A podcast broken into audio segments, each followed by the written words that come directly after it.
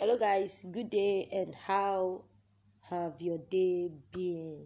Okay, I want to actually do a new segment in Best Talks, and this segment is question and answer.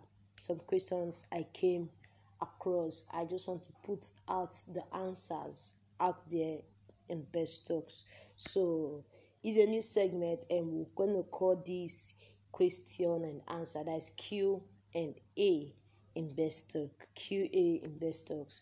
So if you also have any question that you need an answer, you can actually drop it for me. I've received it in my message box. But for now, you can listen to the ones I came across, and it's going to help revive your spirit. It's going to help revive your soul, and it's going to help to bring you to a better understanding of some certain things. Thank you so much, and God bless you.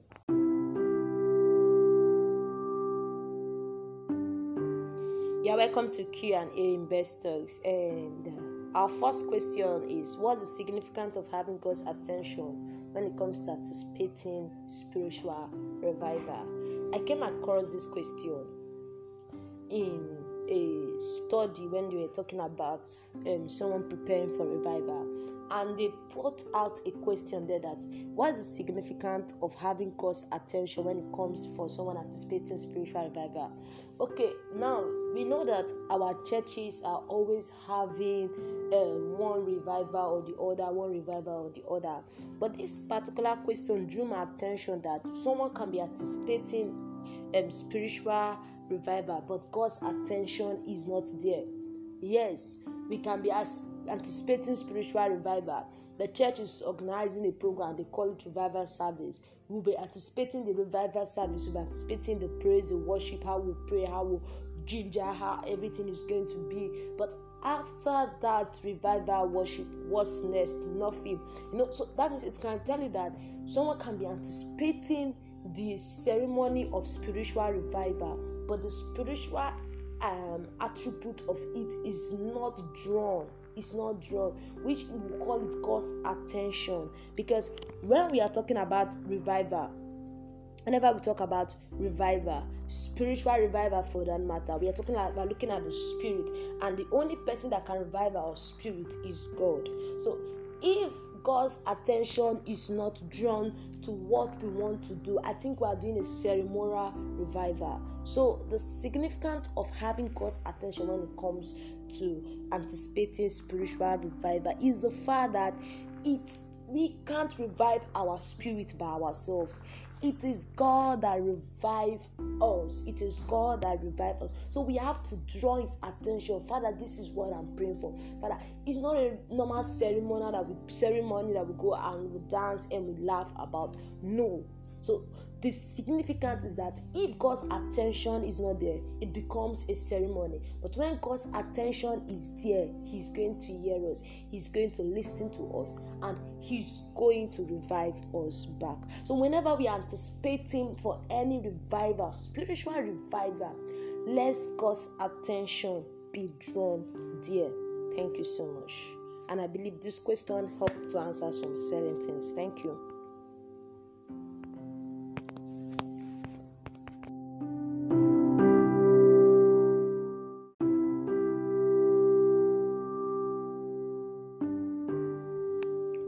Okay, you're welcome to QRO Invest Talks, and we are going to look at another question. And in this aspect, say that, in what way does humility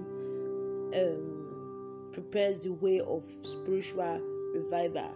The Bible lets us to understand something in Isaiah chapter 57, verse 14 to 15, especially verse 15. He says, "For thus says the high and lofty one that inhabit eternity, whose name is holy, I dwell in high and holy place. With him also that is of contrast and humble spirit, to revive the spirit of the humble and to revive the heart of the contrite ones." Okay, humility is one way that brings revival. Humility is one way that actually is a way that brings the revival. It restores the revival we are seeking for. For instance, Isaiah first of all said that they should remove a stumbling block. Isaiah made that claim. that they should remove a stumbling block, whatever be it, when one is anticipating for a spiritual revival. You know, this some of them, the spirit aren't humble. Even them themselves are not even humble. And we understand that Jesus was humble even unto death. And Jesus' death was what caused revival. And his death and resurrection caused the revival that the church is having today, the body of Christ is having today. Because after his death and his resurrection, the body of Christ took over. So, if we don't have this humility in us, it can't create any atmosphere for God to come. He said that he dwelt in a high and lofty place. Also in a man that is of contrite spirit, a man of brokenness, a man with a humble spirit, there with God also dwell. So whenever we are anticipating for a revival, we should know that it's necessary to have humility, because humility is one that prepares us for the spiritual revival. And again, and if we don't have this humility, it can't create this atmosphere. I'm talking about preparing us. The revival haven't yet come, but we are talking about prayer. Humility is what prepares you for the revival. So when you say that you've drawn God's attention, have a broken, let your spirit be contrite, and have this humility spirit in you, and it was definitely going to prepare you for the revival. It's definitely going to prepare you for the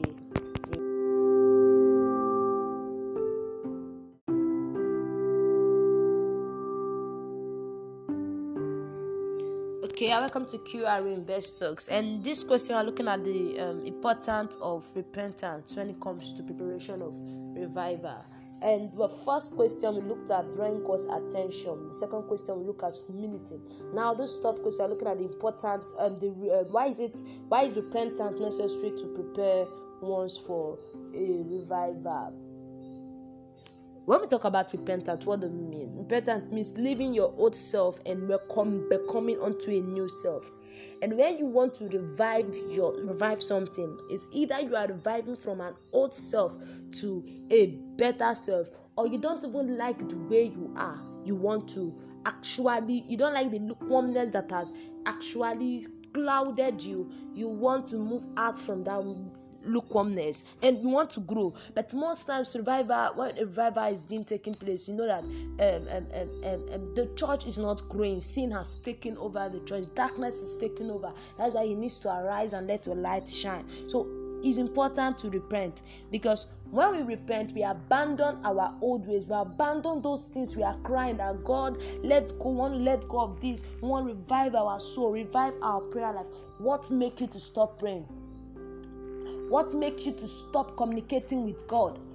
Cut away from that stuff, because it's not just about you. Repent. Repent means to confess your wrongs, to confess everything, and to put on a new man in you. He said that he that is in Christ is a new creature. All things are passed away. Behold, all things. The only way for you to be in Christ is for you to repent. He said, if you believe and confess, this is when repentance comes in. If you believe and confess your sin, he is faithful and just to forgive you. And he has given you power to become sons and daughters of God. So when he gives you that power and you become part of it, he's made the firstborn among many children. So we are part of his. But until this repentance comes, there is no revival that can take place in your life.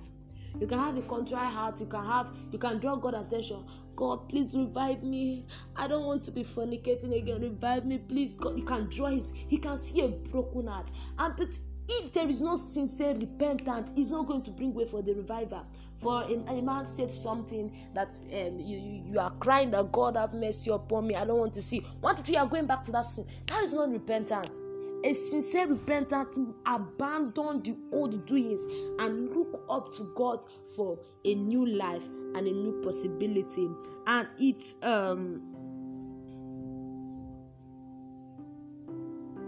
another thing about repentance is that repentant put out those things that actually defy God's standards in us, those things that makes us not to walk effectively for God. It put out those things. When we repent, we put out those things that compromise the standard of God in us. So repentance is very necessary when it comes to revival.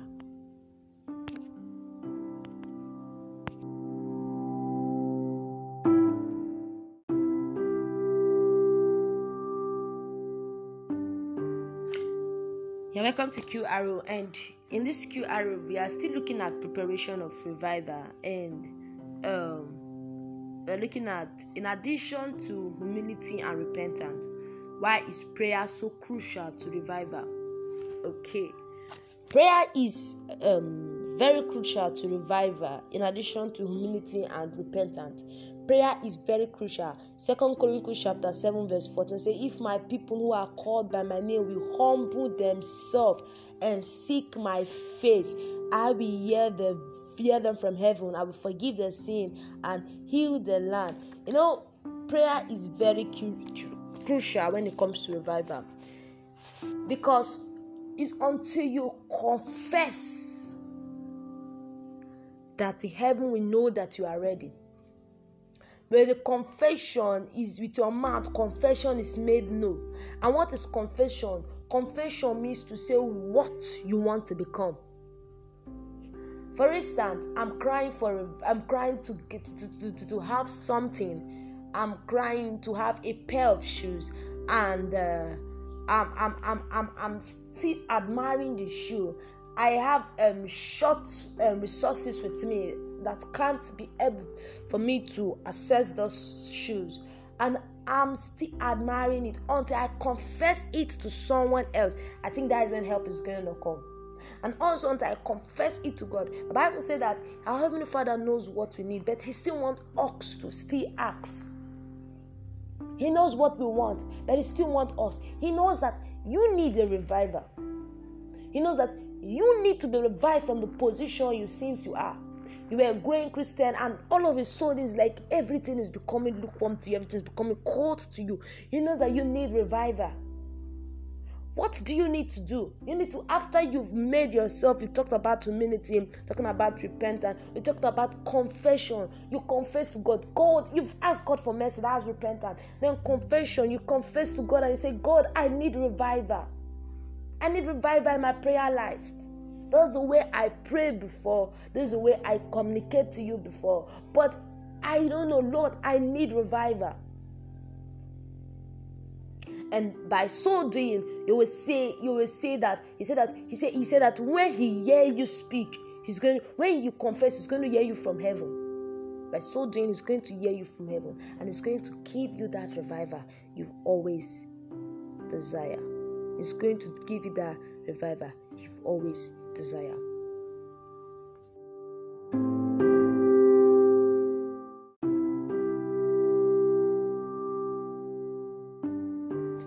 Okay, this in QA, you're welcome to QA.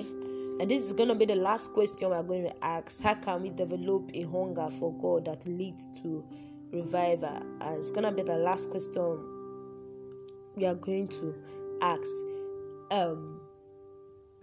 You know, when we actually cry out for this revival, there needs to be an hunger, and we can develop that hunger by ourselves. God is not going to, no.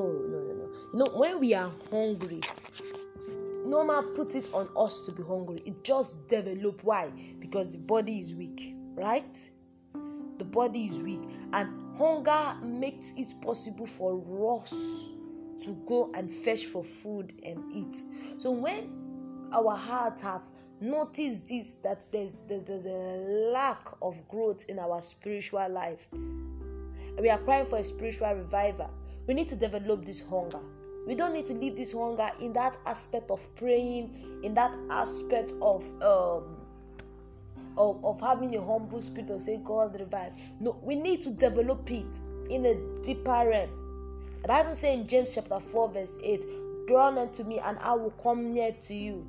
Draw near to me and I will draw near to you. This is what hunger does.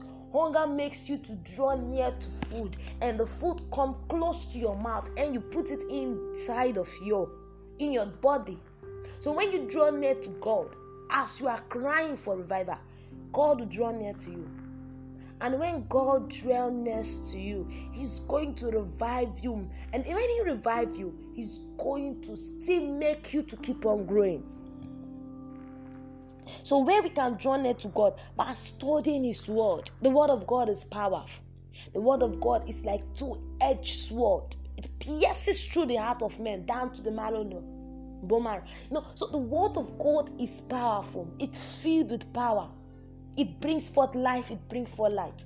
So studying the word of God help you to know it. It develop more hunger in you. A song says, "The more I know you, is the more I want to know you." So the more you know Him, is the more you want to know Him. The more you study about Him, is the more you want to grow.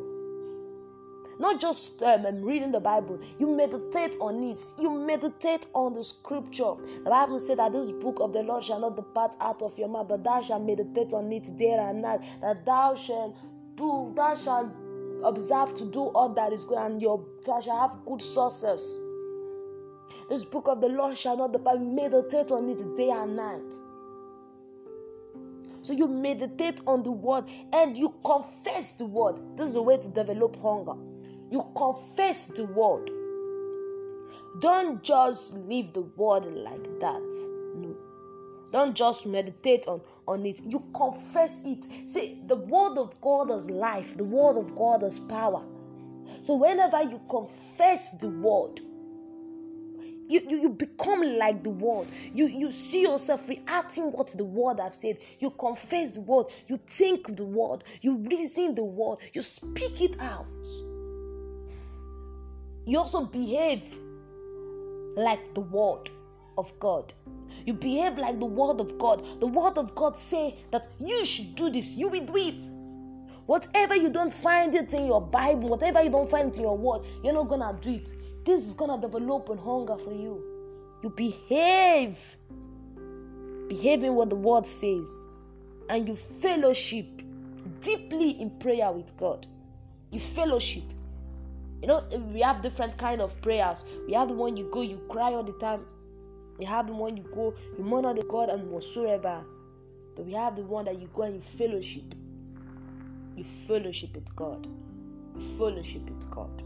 And it's going to revive you very well. Thank you so much.